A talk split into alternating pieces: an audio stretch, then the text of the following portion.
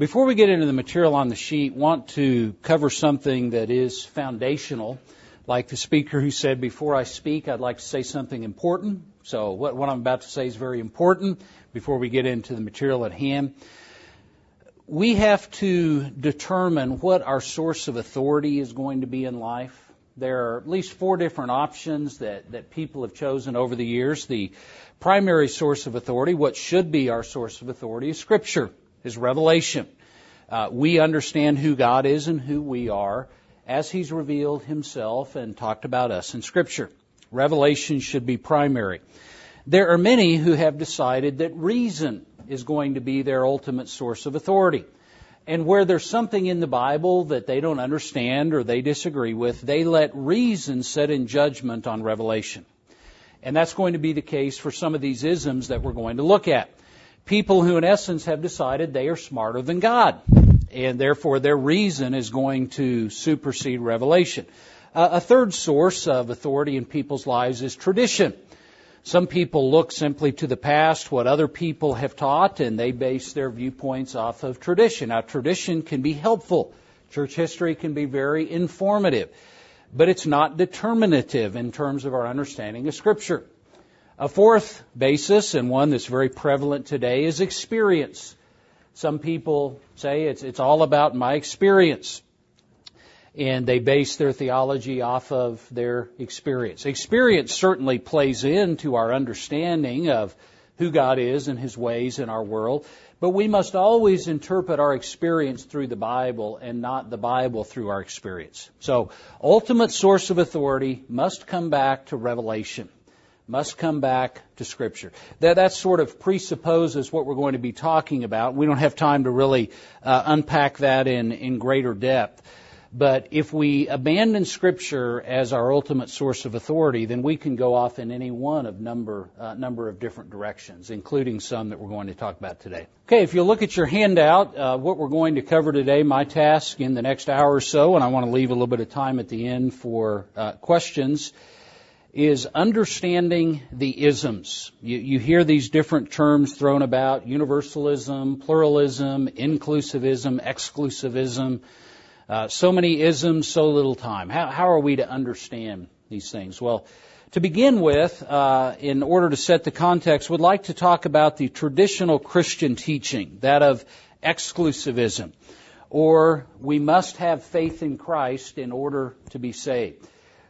This is really the position that virtually every Christian held to until around 1800. It was around 1800 that because of higher criticism of the Bible, attacks on Scripture, that some of these other viewpoints came to become more prominent. But up until about 1800, this was the position that virtually everyone held. It's the position that we affirm today, as I've set forth here in the Baptist Faith and Message 2000. Two, two brief articles uh, explaining exclusivism.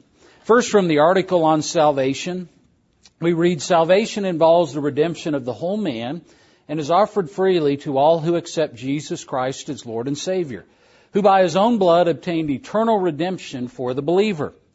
In its broadest sense, salvation includes regeneration, justification, sanctification, and glorification. And then notice this last statement. There is no salvation apart from personal faith in Jesus Christ as Lord. That is the position that was basically unchallenged for 1800 years of, of Christian history. In the last 200 years, there have been a lot of challenges to that. That position known as exclusivism. You must have explicit faith in Christ in order to be saved. We're going to see that universalism, pluralism, and inclusivism do not affirm that last statement. They believe you can be saved apart from explicit faith in Christ. And then the Roman numeral 10, the last things in the Baptist faith and message, we read there, God in His own time and in His own way will bring the world to its appropriate end. I, I like the humility that is expressed in that statement. God in His own time and in His own way. Uh, I do not know how all things are going to come to an end. I, I have not yet figured out eschatology or the book of Revelation. There are some TV preachers who have figured it out, but I haven't. I tell people I am not on the planning committee, I'm on the welcoming committee. And I like the humility that's expressed there. A lot of disagreement about eschatology. God, in His own time and in His own way, will bring the world to its appropriate end. But there are some things about that we do know, and they're spelled out here. According to His promise, Jesus Christ will return personally and visibly in glory to the earth. The dead will be raised, and Christ will judge all men in righteousness. Next statement. The unrighteous will be consigned to hell, the place of everlasting punishment. The righteous in their resurrected and glorified bodies will receive their reward and will dwell forever in heaven with the Lord. The Bible makes clear there is a heaven, there is a hell. Again, why is it that we affirm these things? Not because we sat down and came up with them, but because this is what God has revealed to us in His Word. So let me give you kind of a roadmap of, of where we're headed here in, in the next uh, 40 minutes or so and allow a little time for questions. The first position we're going to look at is the position of universalism, which teaches that all will be saved. There's some people who argue that every single person who's ever lived, in fact, there are some who take it so far as to say that even Satan and the fallen demons are going to one day be forgiven and be restored. The bottomless pit really isn't bottomless after all. Even Satan one day is going to repent. Universalism says all will be saved. Pluralism says there are many paths to God. It doesn't necessarily say, as universalism does, that all will find God. It just says there are many paths. According to pluralism, Jesus may be a way to God, but he's certainly not the only way. There are many paths to God. So while most universalists are pluralists, not all pluralists are universalists. You can be a pluralist, say there are many paths to God, but yet believe not everyone finds Him. Third position is inclusivism. All who are saved are saved by Christ. We say, well, that sounds right, and that is right in what it affirms. But what the position of inclusivism denies is the last part of this phrase in exclusivism. All who are saved are saved through explicit faith in Christ. Position of inclusivism says you can be saved by Christ even though you've never heard of him, even though you've rejected him, even though you're an adherent to another religion. And I'll explain the arguments for that and then critique them in just a moment. So that's kind of a roadmap of where we're headed. Let's begin with universalism. All will be saved. Or, as I have there on the handout, all are doomed to be saved. Ultimately, in universalism, whether you want to or not, you're going to be saved. You are going to be in heaven with everyone else. The definition of universalism I give you there, though hell may exist, some universalists believe that hell does exist, and but it eventually empties. Others believe that there is no such thing as hell. Everyone, when they die, just automatically goes to heaven.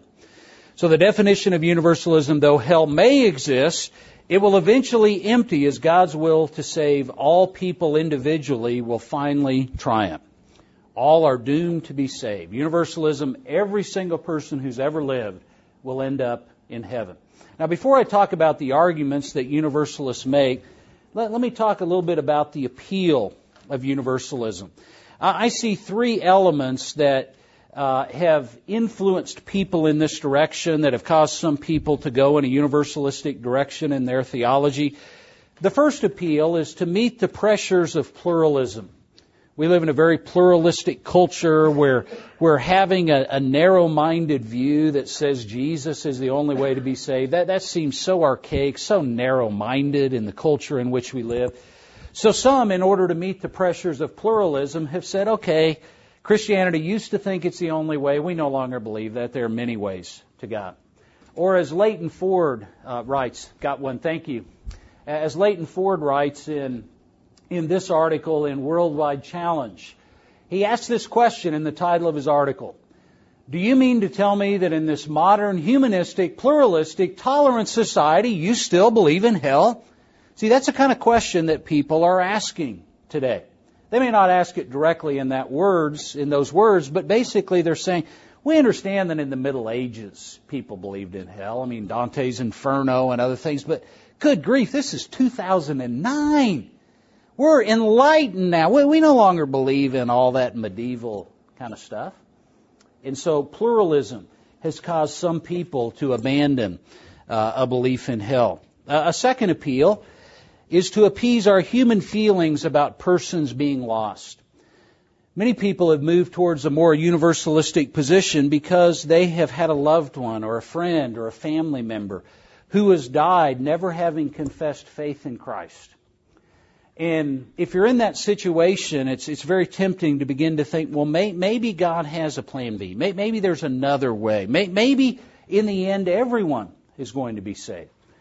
The pastor that I grew up under actually had adopted universalism for this very reason. I grew up in a very liberal church. I, I didn't know it was liberal. I, that's where we went. It wasn't until I went to college that I heard the gospel and came to faith in Christ. I, I came back to talk to my pastor.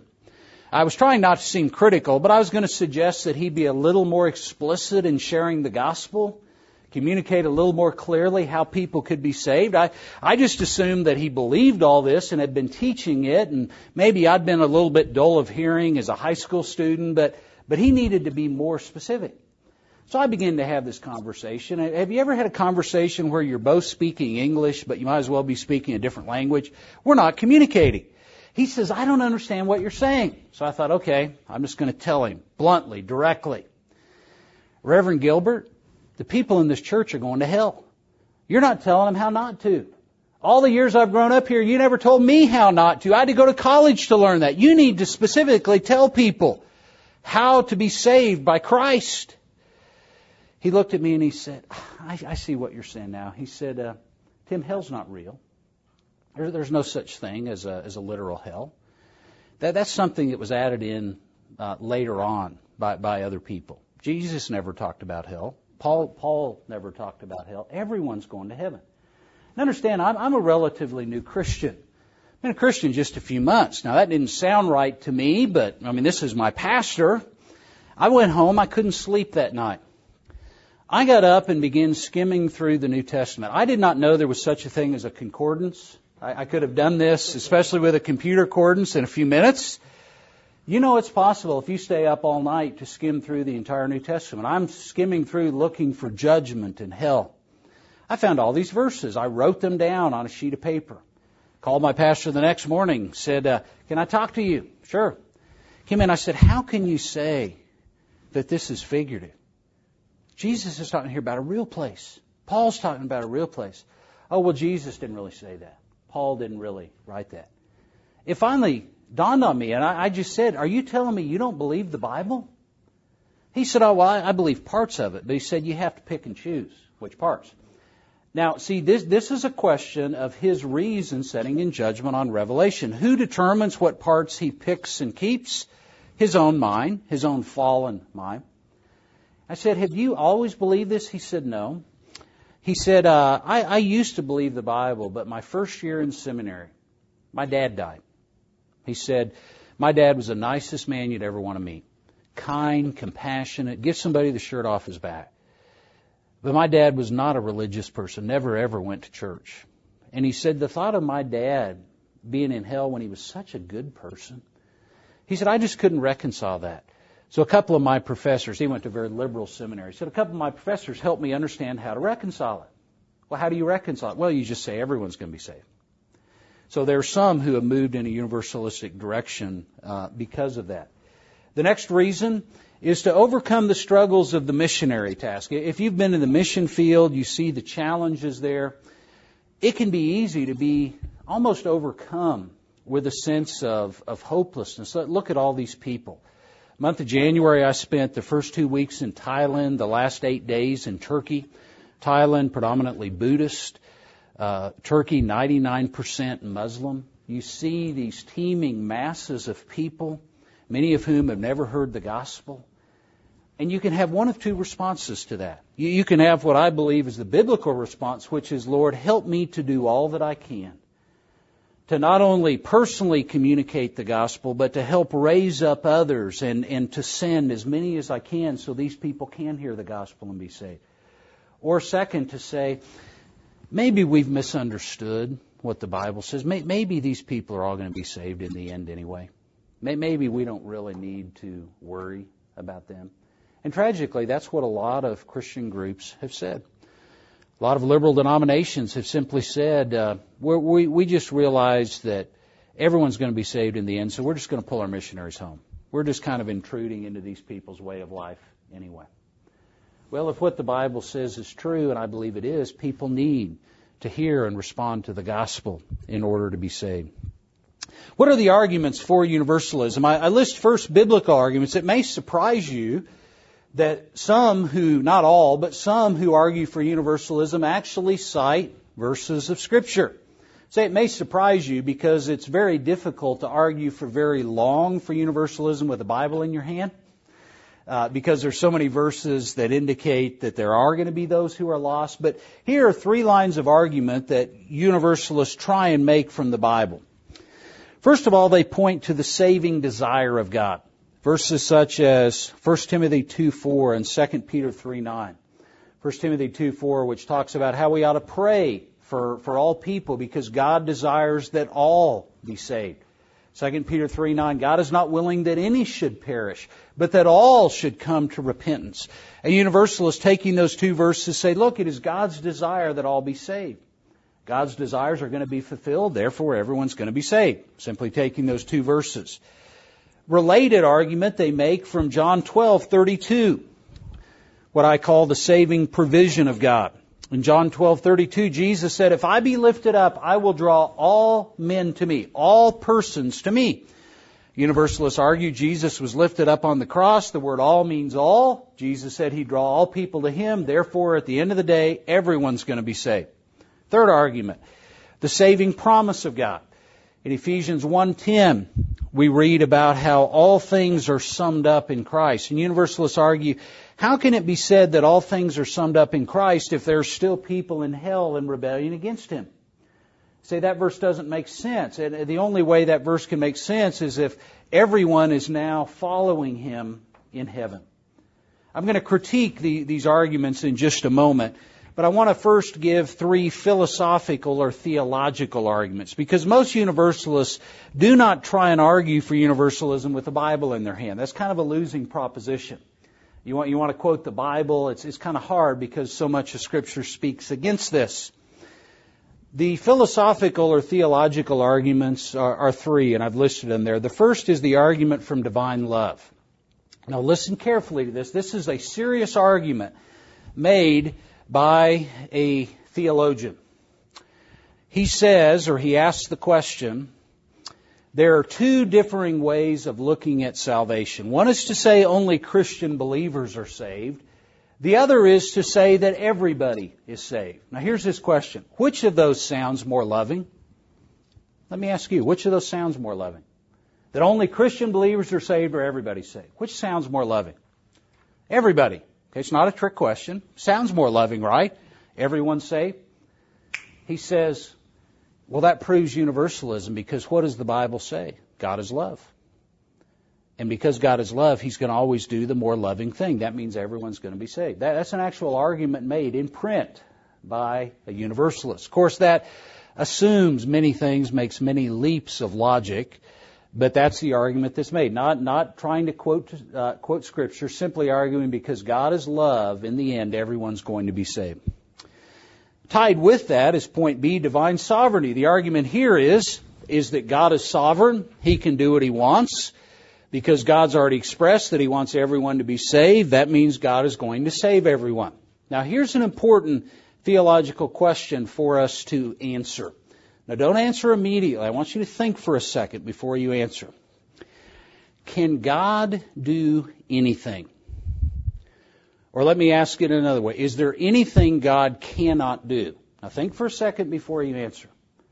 According to the Bible, is there anything God cannot do? Okay, I see some heads nodding yes. What can God not do? He's God. He's sovereign. What can He not do? He cannot sin. What else? He cannot lie. Numbers 23:17. God is not a man that he should lie, nor a son of man that he should repent. What else can he not do? He cannot die. He cannot deny himself, Scripture says. So when we start talking about God's sovereignty, God can do anything. No, God cannot do something that violates his character. He cannot do something he's already told us he will not do because that would mean he lied. So when universalists say, well, God's sovereign, He can save everyone, no, He cannot save everyone if He's already told us He will not save everyone. God cannot go back on His word. God cannot lie. That's the argument from divine sovereignty. Third, the witness of the human heart. I, have only found this in one universalist writing, but, but he tries to make a compelling argument, and I think in our sort of postmodern context, this will resonate with some people. He asks the question, ask any sincere Christian, and I'm going to assume for the sake of argument that all of us here in this room are sincere Christians. Okay, we're all genuine, heartfelt believers. Ask any sincere Christian, what does he or she think about? What, what emotion do sincere Christians have when they think about millions of people going to hell? Let me ask you, you're a room full of sincere, devout Christians. What emotion do you have when you think about millions of people going into a Christless eternity? What emotion does that bring to your mind? Anger? Sorrow? Grief? Hopelessness? Charles Duthie, who's the one who argues this, says, where does that emotion come from? Where does that emotion of sorrow come from? He says, well, if you're a sincere, devout Christian, you're filled with the Holy Spirit. That emotion comes from the Spirit because that's the emotion that God has. And then the argument just goes right back. God sorrows when anyone perishes, and because God is sovereign and He can do all things, He will keep everyone from perishing. So it ends up being something of a circular argument. In the end, everyone is going to be saved because God wills it. Turn over to the back of the sheet. Let me give a brief critique of universalism, then we'll move on to the other isms. In terms of a critique of universalism, first, when we think about a biblical critique, the, the, first thing we have to note is that all of those verses that universalists argue, and they typically only cite those four, can be interpreted in a non-universalistic manner. For example, when Jesus says, if I be lifted up, I will draw all persons to me. If Jesus said, if I die on the cross, everybody in the world is going to be saved, that would be pretty clear. Everyone in the world is going to be saved. What does it mean? I will draw all persons to me. He doesn't say everyone's going to be saved. In other words, there are different possible interpretations of each of those verses. But point B is what makes it conclusive. All of the biblical writers quoted in favor of universalism indicate that some will be lost. Therefore, whatever these verses do mean, they cannot mean that ultimately all will be saved. I don't know if you've ever had a class in hermeneutics or done a study on biblical interpretation, but one of the most foundational principles is you always let clear scripture interpret that which is less clear. If there's a verse that could mean different things, you say, how do I really know what this means? Well, you look at all of scripture. You let scripture interpret scripture. Scripture is the best interpreter of scripture. So is it possible that John 12:32 when Jesus says if I be lifted up I will draw them into me if that's the only verse we have could that possibly teach universalism? Sure. That might be what that verse means. But when we see throughout the Gospel of John Jesus talking about the righteous go into eternal life, the wicked into everlasting punishment. It's very clear that is not what that verse is teaching as we let Scripture interpret Scripture. Second, in terms of theological critique, let me give you seven different theological critiques to this position of universalism. I'm spending a little more time on this one than on the others because this is the most destructive of these viewpoints. If universalism is true, why would I cross the ocean to tell anyone the gospel? Why would I even cross the street? If in the end everyone's going to be saved anyway, why, why even lift a finger? There's tremendous implications for this viewpoint. So, first of all, I note point A. In the theological critique, universalism judges God and his actions by men's standards. The, the test of truth no longer becomes God has spoken, it becomes man has reasoned, like my former pastor, reasoning that there's no way his father's deserving of hell because he was such a good man. Therefore, the Bible must be wrong. I'm going to let my mind, my reason set in judgment of revelation. I'm going to determine what God should be like if I'm truly going to follow Him. We, hear this expressed oftentimes in our day by this phrase how can a loving God send anyone to hell? In other words, presuming if God is really God and if He really is loving, then everyone has to be saved. No one is deserving of hell. That is placing our own understanding of who we think God has to be. We're creating God in our image and saying, unless God is like this, He's not worthy to be followed. A second theological critique, and this is a very important one, is the whole issue of is love God's essential attributes? Uh, essential attribute. Universalists automatically assume that the supreme attribute of God is love. Now, what they don't do and what they need to do if they want to be taken seriously by theologians is first ask and answer the question, is it possible to take one of God's attributes and make that his supreme attribute? You may not have ever had a class in theology, but if you do, and if you study the attributes of God, you'll determine and you'll discover some theologians believe it's possible to take one attribute, make that the overarching attribute of God. Others say no, they all flow together, they all come together. You can't make one sort of stand above the others. That's a healthy debate that you can have among theologians. Universalists never even make that argument, they just assume. But for the sake of argument, let's assume that it is possible to take one attribute and say that is God's supreme overarching attribute. As you read the Bible, would you say that that one overarching attribute would be love, or might you choose something else? What do you think the one overarching attribute might be? I would say holiness as you see the presentation of God. Whenever someone encounters the presence of God, what is it about God that strikes them? What, what did the seraphim do in Isaiah chapter 6 in response to being there in the presence of God? What do they cry out? Holy, holy, holy. What happens whenever someone encounters the presence of God? They fall on their face in fear. See, if the universalist argument were true, the seraphim ought to be crying out, Love, love, love around the throne. But no, they're crying out, Holy, holy, holy. Now, it is true that God is love. The Bible tells us that specifically. We see that demonstrated. But if I had to argue for one attribute being supreme, it would be to view God's love through His holiness, not to view His holiness through His love. But for the sake of argument, let's assume possible to make one supreme, and let's assume the universalists are right and that love is that attribute. I don't think the universe, universalists even begin to do justice to a biblical view of God's love. Hey, here's the best way I know how to illustrate it. It is the difference between a father's love and a grandfather's love. Some of you have not yet experienced this, but if you have children one day, you will. You will see your parents change. My parents certainly did. We have four children. We would go back to our parents' farm. I remember one time we, we were back there. My wife and I got up early in the morning, walk around the farm, came back in, and here are our four children at the breakfast table eating ice cream. So what is going on here? Christy, our oldest, said, Dad, Grandpa said we could have whatever we wanted for breakfast. And there they're eating ice cream dripping off their chin. I walk over to my dad and I say, Who are you? You, you resemble the man who raised me, but you're obviously not him. The man who raised me wouldn't even let me have ice cream for dessert. Now these kids are getting it for breakfast. Who are you? He just laughs. My mom's even worse. There is a paddle that hangs in our kitchen.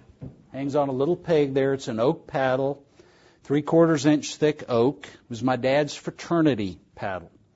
It's a paddle about this long, nice carved out handle, and on the back of it, it is signed by all of my dad's fraternity brothers, then laminated over. I grew up hating those men because they would inflict pain upon my backside on a regular basis. When I would get in trouble, I'd have to go into the kitchen, bend over, grab my ankles.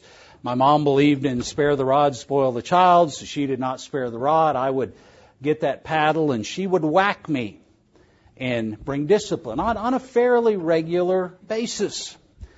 That same paddle hangs on that same hook in our kitchen, but it's not exactly the same paddle. It looks different now. There is a huge heart shaped pillow glued to the paddle. And embroidered on the pillow, it says Grandma's paddle. My son was acting up some years ago. My mom calls him in. Jonathan, come in here. Got to discipline you. Had to do this to your dad all the time. Bend over. She grabs this paddle with this padded pillow, gives him a couple little taps, says, Now quit acting up or you'll be right back in here. Had to do this to your dad all the time. I come into her, Who are you? I do not know who you are. You're in the same house I grew up in. You're holding the same paddle, but what's with this pillow? And what's with this little just wrist tap? The woman I remember got a full backswing before she swung that paddle. And my mom would just laugh. See, when universalists talk about God's love, it's not really a father's love. A father's love involves discipline.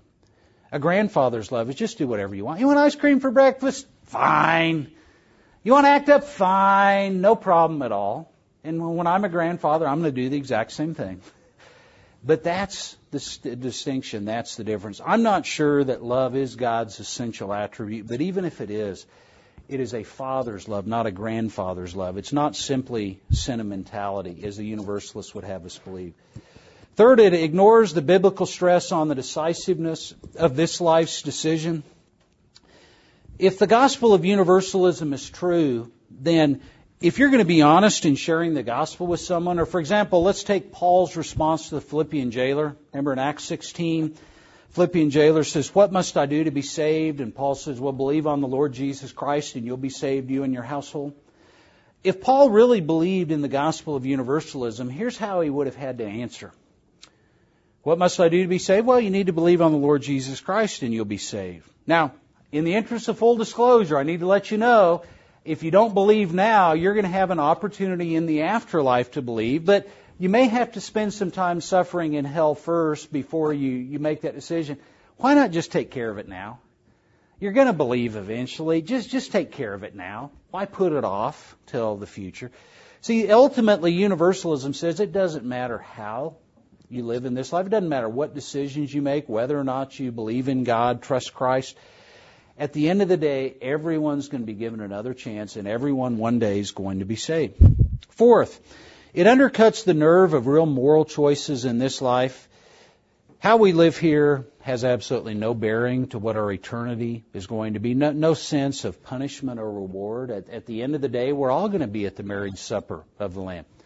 The best illustration of this and, and refuting this that I've ever seen was uh, Cliff Knechtle. Cliff Knechtle is an evangelist with InterVarsity. He goes to college campuses and will engage students in dialogue and conversation.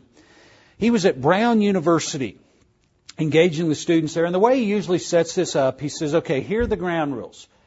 I have the microphone. For the next 15 or 20 minutes, do not heckle me. Do not interrupt me. Do not attack me. I, I'm going to share what I believe the Bible teaches about how you enter into a right relationship with God. Notice I have a cordless microphone here. After I speak for 15 or 20 minutes for the next three hours, you're going to have an opportunity to disagree with me. You're going to have an opportunity to ask me questions. You're going to have an opportunity to tell me what you think. So give me this first 15, 20 minutes, and the rest of the three hours are yours. Those are the ground rules. So he's at Brown University takes 20 minutes and explains the gospel, explains the claims of Christ. You must believe in Jesus to be saved. After he finishes, any questions, comments? Girl raises her hand, takes a cordless mic over to him. Says, You have a question? She says, No, I have a comment. She says, I'm Jewish and I am very offended by what you said. You say that you have to believe in Jesus to be saved. I believe that everyone is saved. Everyone's going to be in heaven. Cliff Knechtle takes the microphone back from her and says, I want to make sure I'm accurately presenting your view. I don't want to put words in your mouth. You're saying you're Jewish and you think everyone's going to be saved. Everyone's going to be in heaven. She said, Yes, that's what I believe. He reaches out his hand and says, Well, congratulations. You get to spend all eternity with Adolf Hitler. She says, Adolf Hitler will not be in heaven. He said, Didn't you just tell me that everyone was going to be in heaven? He turns to the rest of the student. Didn't she just say? And they're like, Yeah, that's. She said, Well, Adolf Hitler's not going to be in heaven. So Cliff Knechtle says, Now, let me make sure I have this right. I don't want to put words in your mouth. You think some people go to heaven and some people go to hell? She said, Yes. He said, That's what I believe. That's what the Bible teaches. Now we just have to figure out who goes to heaven and why and who goes to hell and why. See, universalism is a little tough to hold to. When you start saying everyone is going to be saved, some say even the devil himself, that means that Adolf Hitler will be right there at the marriage supper of the Lamb. And a lot of people don't want to affirm that. That's a way to turn a universalist into a pluralist in a hurry. But that's the teaching of universalism. It doesn't matter what you do in this life. Uh, none of that matters because later on you're going to be given an opportunity to repent. Point E, it trivializes sin and man's predicament it, it really says sin isn't that big of a deal, certainly not deserving of eternal punishment. I, I mentioned earlier a question that we'll often hear today how can a loving God send anyone to hell? If we understand the Bible, we would rephrase that question. The, the question that we ought to be asking is how can a holy God allow anyone into heaven? Not, not how can a, a loving God send anyone to hell, but how can a holy God allow anyone into heaven? That's life's greatest question. When we understand God's holiness and our sin, we understand we have no claim. We can make no demands. But those who want to say, well, it's not fair unless everyone is saved, presume upon the grace of God. They assume that we're really not that bad after all. Sin isn't really that bad of a thing. Two more things and then we'll move to pluralism. Point F, it undermines the preaching of Christ and the apostles. And again, th- this argument will not work against some universalists because some universalists don't even claim to uh, argue from the Bible. The, the secular universalists are just when someone dies, they go to heaven. You know, when Frank Sinatra died, I, I heard one person say, yeah, old Blue Eyes is just up there leading heaven's choir. You know, they're not arguing from Scripture. It's just an argument from experience that everyone's going to be saved. But if someone wants to argue from Scripture, a universalist is presented with a dilemma. And that is the preaching of Jesus and the apostles. Because Jesus and the apostles warned people to flee from the wrath to come. They warned people that there was judgment in hell and they needed to escape that. Now, here's the question. Did they know what they were talking about or did they not? If we argue that Jesus and the apostles were mistaken, they really didn't know what they were talking about about hell, which is what universalists would argue, then how do we know we can trust them on heaven? if they got hell wrong, how do we know they got heaven right? Or uh, a second option that some universalists have claimed is, well, they knew that this wasn't real. They were just trying to scare people into living right now. Well, what does Paul say to that kind of ethic in Romans chapter 6? What then? Should we do evil so that good may come? May it never be. Universalist has a hard time explaining the preaching of Christ and the apostles. Either they were incompetent or they were immoral, neither one of which is a good conclusion. And then finally, I've already mentioned it undercuts the motivation for evangelism and missions. If ultimately everyone's going to be in heaven, whether or not they ever hear the gospel, why would we ever sacrifice anything for them to hear the gospel? Why, why would we even lift a finger? Well, a lot of universalists have come to that conclusion and said we shouldn't. And so churches and groups that have adopted universalism basically have pulled their missionaries home. They're, not sending them out anymore. Why bother?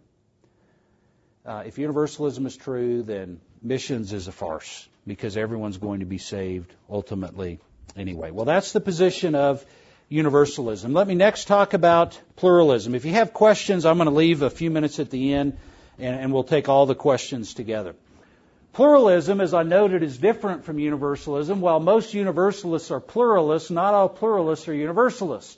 Pluralism doesn't say everyone's going to be saved, it just says there are many paths to God. Jesus may be a way, but he is not the only way. And pluralism really is the dominant viewpoint in American culture. It's, it's the dominant viewpoint on our college campuses. Oh, Christianity may be a way, but Buddhism is a way, and Islam's a way, and atheism's a way. You got all these different ways. All of them just lead to the same God. A proponent of uh, pluralism is a man by the name of John Hick, and, and let me show you how he argues for this and and the position that he takes. John Hick argues that we need a Copernican revolution. Now, if you've ever studied the history of astronomy, you know that in astronomy, the old viewpoint, the old world view, up until the, the late Middle Ages, was the view of Ptolemy, which said the Earth was at the center of the universe. That, that's what all astronomers believed until up until the late Middle Ages. A man by the name of Nicholas Copernicus comes along, and he says, no, no, they, they've had it all wrong.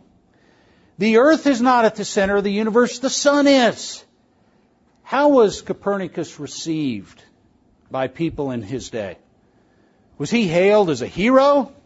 Guy who finally figured it out? How was he received? Not well. He was condemned as a heretic. How dare you suggest that the earth is not at the center of the universe? He, he had all of his uh, uh, astronomical tables and showing them and calculus and all this, but they didn't believe him. No, you're wrong. We know the earth is at the center of the universe. Well, today, Everyone understands Copernicus is right. Even people who believe the earth is flat at least argue the sun's at the center of the universe. No one believes the earth's at the center of the universe anymore. What Hicks says, we need that same revolution in theology. What is the traditional Christian view? The traditional Christian view is that Christ is at the center of the universe. In order to get to heaven, you have to go through Christ. And Hick is right. That is the traditional Christian viewpoint. That's what basically was unchallenged for 1800 years of church history. But Hicks says now we need a viewpoint to understand the person through which people must come to get to heaven is not Christ, it's God. And Christ is one of those paths to God, but not the only one. There are many paths to God. Now Hicks says, I know how people are going to respond. They're going to say I'm a heretic. They're going to condemn me just like they did Copernicus. But one day people are going to realize that this is true. That there is not just one way to God. There are many ways. There's not just one way to heaven. There are many ways. Many different paths. Obviously tied in with that point too if there are many ways to God, one of those prominent ways are non-Christian religions. And John Hick argued that if someone is involved in Buddhism, you should not try and change them, not try and convert them to Christianity. You just help them become a better Buddhist. That's your goal. Uh, because there is salvation found in these other religions. I simply note as a matter of biblical critique that Acts 4:12 there's no other name given among men by which we must be saved. In John 14:6, where Jesus did not say, "I am a way to God," he didn't even say, "I happen to be the best way to God." He said, "I am the only way. No one comes to the Father except by me." Why do we believe in the position of Christian exclusivism? Because Jesus Christ Himself taught that. Not our idea, not something we came up with it's what God has revealed to us. So pluralism simply saying there are many who are, or there are many paths to God. Christianity may be a way, but it's not the way. And then let me quickly cover inclusivism. We'll open up for questions. Inclusivism on the surface sounds right. All who are saved are saved by Christ. I agree with that in what it says. It's what inclusivists don't say or what they deny where the problem is. They deny this last part, what you see here in exclusivism. They deny that explicit faith in Christ is necessary for salvation. They believe anyone who is saved is going to be saved by Christ, but they go on to say you can be saved by Christ without ever having heard of Christ. You can be saved by Christ even if you deny Christ. Say, how exactly does that work? Well, let me explain the teachings. I've listed three teachings for you there selected teachings of inclusivists under Roman numeral 4.a. First, inclusivists argue and believe, and this is what separates them from pluralism. Inclusivists say Jesus is the only Savior, the only hope for the world. Now, a pluralist would never say that. A pluralism, a pluralist would say Jesus may be a way, but he's not the only way. An inclusivist says Jesus is the only way. There's only one way to God, and that's through Christ. But here's where the inclusivists become pluralistic. They say, but there are many paths to Christ. Explicit faith in Him is one path, but Absolute ignorance of Him and coming through another religion is another path. Say, how did they get there? Look at the second point. They make a distinction between Christ's work as an ontological necessity and as an epistemological necessity. And I know we're still recuperating from eating lunch. It's warm in this room. You say, what in the world did that sentence just say? Well, ontology is the science of being, the, the science of reality. By distinguishing between Christ's work as an ontological necessity, they're, they're saying it had to have actually happened. Jesus had to die on a cross for people to be forgiven. The atonement had to be made. But epistemological uh, necessity, epistemology, the, the science of knowing how it is that we know things, they say you don't have to know about it in order to receive the benefits of it. Christ's death is necessary, but you don't have to know about Christ's death in order to receive the benefits. They make this distinction. It's an unprecedented distinction in terms of Christian history, but this is the distinction they make. Well, then how is someone saved?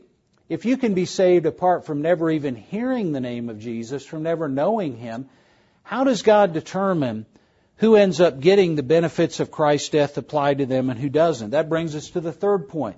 What inclusivists call the faith principle. And, and they use the word faith principle because faith is a good biblical word. I, I think more accurately, and I'm trying to be fair to their position here, I think it could be more accurately described as the sincerity principle because it really is captured in the phrase, it doesn't matter what you believe as long as you're sincere. According to inclusivism, it is all about the subjective aspect of your faith. As long as you sincerely hold and believe something, God is going to take that sincere faith that you have in whatever and apply it to faith in Christ. Now, if you are insincere, you're in trouble. But as long as you have faith in something, you're sincere. In fact, some inclusivists argue you can be a sincere atheist and be saved by Christ. Now, if you're an insincere atheist, you're in trouble. But as long as you're sincere, sincerity becomes the new gospel. But what they fail to realize and recognize when the Bible talks about faith, it doesn't refer to it just in the subjective part of faith, but also the objective part. In other words, we don't just have strong faith, we have faith in an object. There's not only the subjective part of faith, the sincerity, there's also the objective part. For example, if I go out here to a frozen pond, out here in Louisville, a pond that has ice over it, I might have very strong subjective faith. I, I may say, I believe that ice is thick enough to hold me up. In fact, I have such strong sincerity and, and commitment to that, I'm not going to wear a life jacket. I'm not going to have a rope tied around my waist when I walk across this lake. I'm confident that ice is thick enough to hold me up. Can you question the sincerity of my faith? No. I'm demonstrating it by my actions. I really believe this ice is thick enough. What happens if I go out there and the ice isn't thick enough? I drown. Now, according to inclusivism, I shouldn't drown because I'm sincere. I was so sincere, I didn't take any precautions. I was sure the ice would hold me up. But see, that illustration reminds us that faith not only has a subjective uh, component, but an objective. I can sincerely think I'm taking medicine that's going to help me get better. But if I am drinking poison, that sincerity isn't going to help me. I'm going to be sincerely dead. Because the objective reality is going to overtake the subjective component. Inclusivists put all their eggs in the subjective basket. And just one example of this, a, a passage that absolutely refutes this position, is Romans chapter 10, verses 1 and 2, where Paul says, uh, My prayer to God for them is for their salvation. Well, who's he talking about? Who's he saying, My heart's desire, my prayer to God is for their salvation? He tells us in Romans 10, verse 2. I bear them witness that they have a zeal for God, but not in accordance with knowledge. They were not only sincere, they were zealous, and yet Paul says they're zealously wrong, and therefore they're lost, and therefore they need Christ. Inclusivism doesn't stack up according to the teaching of Scripture. Well, let me give you a few words of conclusion then, and, uh, and then I'll open it up for questions. The first word of conclusion that, that I give and that I note is that it is Jesus who gives us our doctrine of eternal punishment. And that's really important for us because you may at some point encounter someone, as I have, who will say, How can you believe in a God of love and believe that anyone goes to hell? Don't tell me you believe in the love of God if you believe anyone goes to hell. Okay, let's just back up for a second. How do we know that God is love? Do we know that from general revelation? Do we know that from creation? Does creation tell us that God is love? No. Tells us God's powerful. Tells us God's very creative, but doesn't tell us He's love. How do we know that God is love? Scripture, and supremely how? In Christ, in the person of Christ. And yet Jesus over and over again talked about hell. Don't ever let someone tell you if you believe in hell, you don't understand the love of God. Jesus Christ understands the love of God more than I'm convinced you and I ever will. I do think we'll learn and grow in heaven. Paul says, now we see in a mirror dimly, then face to face. I, I think we'll grow in our understanding. A lot of the questions we have now will be answered. But I still don't think we will ever fully comprehend the height and breadth and depth and width of the love of God. But Jesus knows that. He knows God's love in a way that I'm not sure we ever will, and yet over and over again he said, Hell is real. And that's where the unrighteous go. So we get our doctrine of eternal punishment from Jesus. It's not a doctrine held by people who don't understand the love of God. It's a doctrine that was taught to us by someone who understands the love of God better than we ever will. Second, no one will ever be able to say to God that he was unjust in his dealings with him. Look at these last two verses. In the very opening book of the Bible, the book of Genesis, Abraham asks a question. Genesis chapter 18, verse 25. This is what's known as a rhetorical question. You already know the answer when you ask it. It's like me asking my wife, Would you like to go out for dinner? I already know the answer to that. It's just a formality. Genesis 18:25 Shall not the judge of the earth do right? The answer to that is obvious. God, if you're really who you claim to be, you're the righteous judge, will you not judge justly? The answer is obvious. Of course he will. Look at how that question is answered in the book of Revelation. One of these scenes around the throne as God passes judgment on the world. Part of the praise that is ascribed to God in heaven. Yes, Lord God Almighty, true and just are your judgments. No one is ever going to be able to say when God passes judgment upon them, wait a minute, time out. That's not fair. I appeal to a higher authority. I disagree. I, I don't think you've been fair with me. I think this diagram summarizes it well. This is taken from one of R.C. Sproul's books. R.C. Sproul says too often we have the wrong starting point when people talk about something's not fair we assume that we're owed something, and therefore, if we don't get it, well, it's not fair. But Sproul says, let's look at it in this way. What is it that every single human being who has ever lived deserves from God? And the answer is justice. God would be perfectly just, perfectly righteous if everyone went to hell. That's what we deserve. That would be perfect justice. If no one were saved, all of us deserve justice. What do some of us receive? Mercy. Here's the key question. If someone receives mercy, what about those who don't receive mercy? Does that mean they receive injustice? No. Injustice is outside the pale of how God works with human beings. All of us either receive justice, what we deserve, or mercy, what we don't deserve. None of us are ever treated with injustice. Our starting point is very important here. If we assume that unless everyone is treated equally, it's unfair, well, then that is unjust because not everyone's treated equally. But if we assume that all of us are undeserving of anything good from God, the fact that some of us receive that ought to make us grateful and humble, uh, not not arrogant and not proud. But it doesn't mean that those who don't receive mercy are being treated unjustly. We've got about five minutes left. We went through the isms in a hurry there.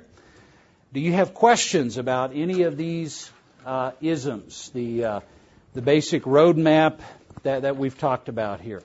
Universalism, pluralism, inclusivism, or exclusivism. This is just a summary overview, but hopefully gives you a picture. When someone uses one of these terms, you'll be able to put it in context now.